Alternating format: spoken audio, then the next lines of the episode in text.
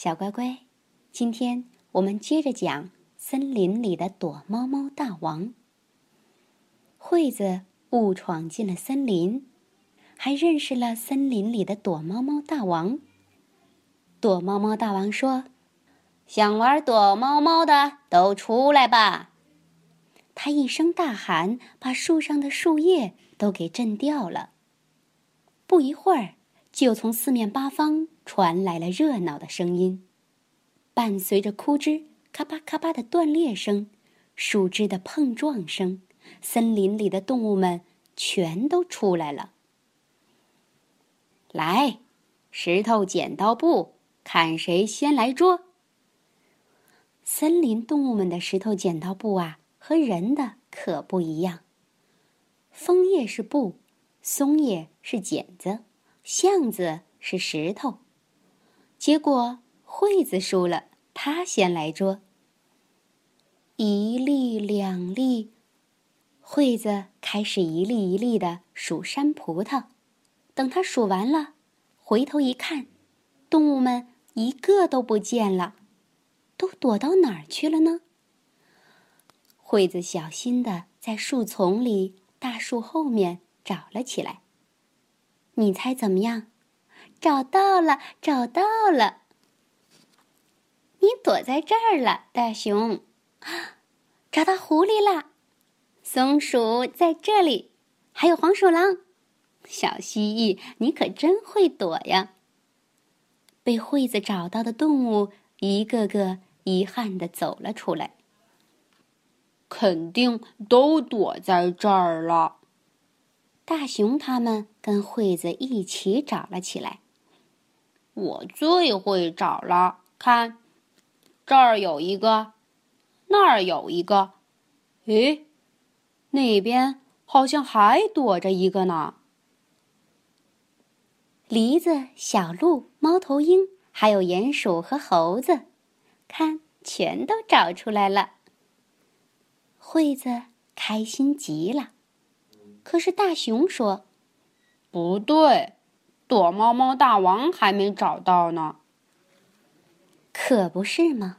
躲猫猫大王还没找到，大家一起找了起来，可怎么找也找不到。等大伙儿找累了，呼哧呼哧喘气儿的时候啊，不知从什么地方传来了哧哧哧的笑声。啊，躲在这里了！惠子叫了起来。惠子跑过去，抓住躲猫猫大王的手，把他拽了出来。原来呀，躲猫猫大王倒立着缠在树上呢。原来你躲在这里了呀！嗯，失败了，被你们盯着看，感觉好奇怪，就忍不住笑出了声。哼哼，太好玩了！那这回该大熊捉了。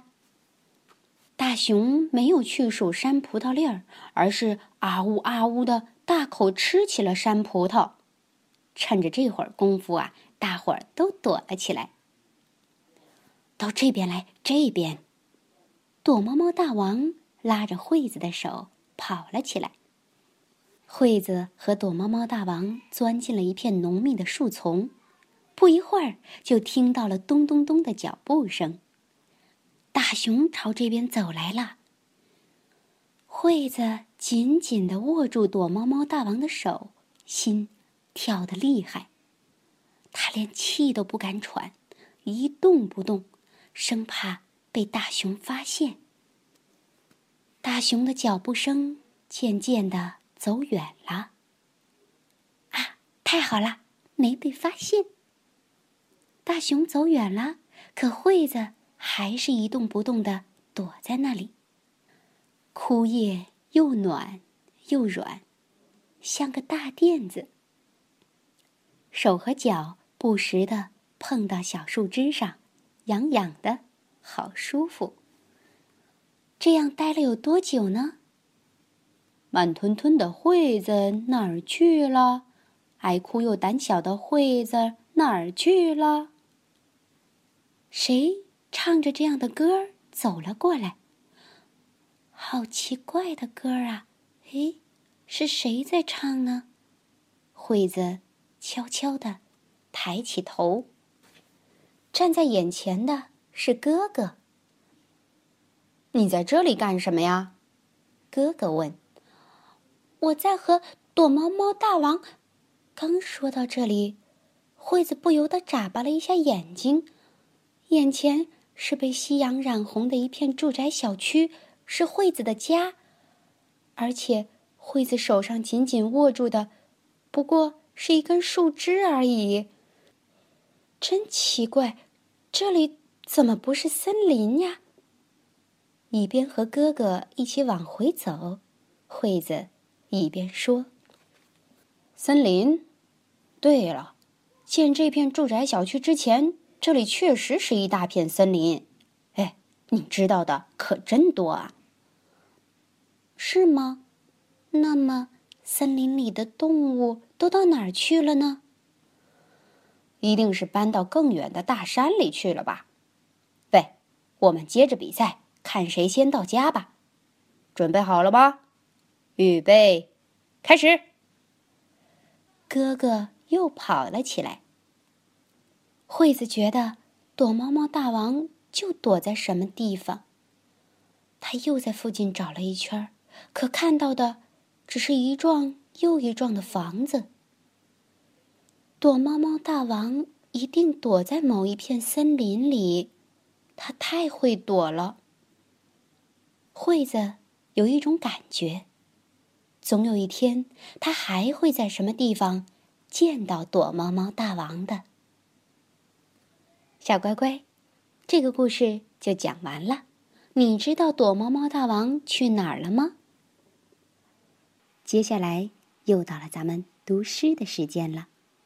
今天的诗名为《题西林壁》，作者苏轼。横看成岭侧成峰，远近高低各不同。不识庐山真面目，只缘身在此山中。横看成岭侧成峰，远近高低各不同。不识庐山真面目，只缘身在此山中。横看成岭侧成峰，远近高低各不同。不识庐山真面目，只缘身在此山中。晚安。